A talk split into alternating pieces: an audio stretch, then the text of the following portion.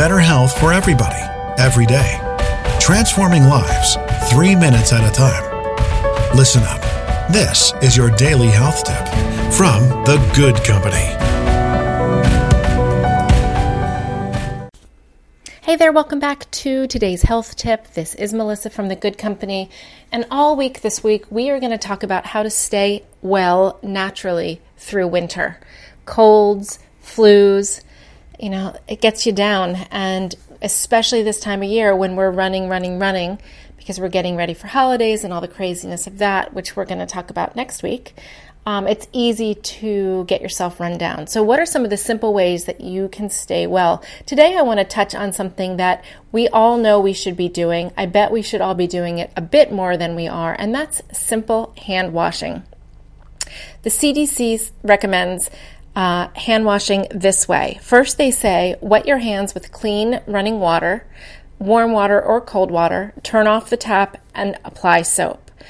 They've said the temperature of the water does not appear to affect microbe removal. However, warmer water can cause more skin irrita- irritation and it's more costly, right, to heat water.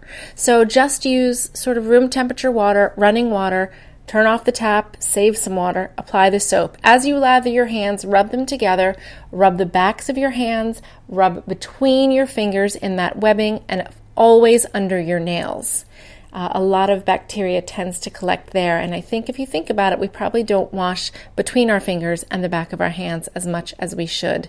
And we should be washing our hands for at least 20 seconds. If you don't have a timer available or you're afraid you're going to lose track of time, hum the happy birthday song from beginning to end twice. That's approximately 20 seconds. And then they say rinse your hands well under clean running water. I like to do this while still rubbing them together to make sure that the friction of that rubbing is removing any last bits of soap or microbes. And then dry your hands using a clean towel. A clean towel meaning a clean kitchen towel, a clean paper towel, or you can air dry them. But don't use a dish rag or a used kitchen towel because then you're going to be transferring microbes around.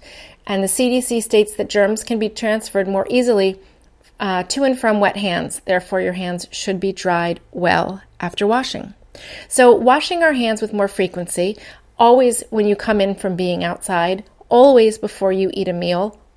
If you can wash your hands, especially those times if you're doing food prep, if you have fed or touched animals, uh, you should be washing hands as well.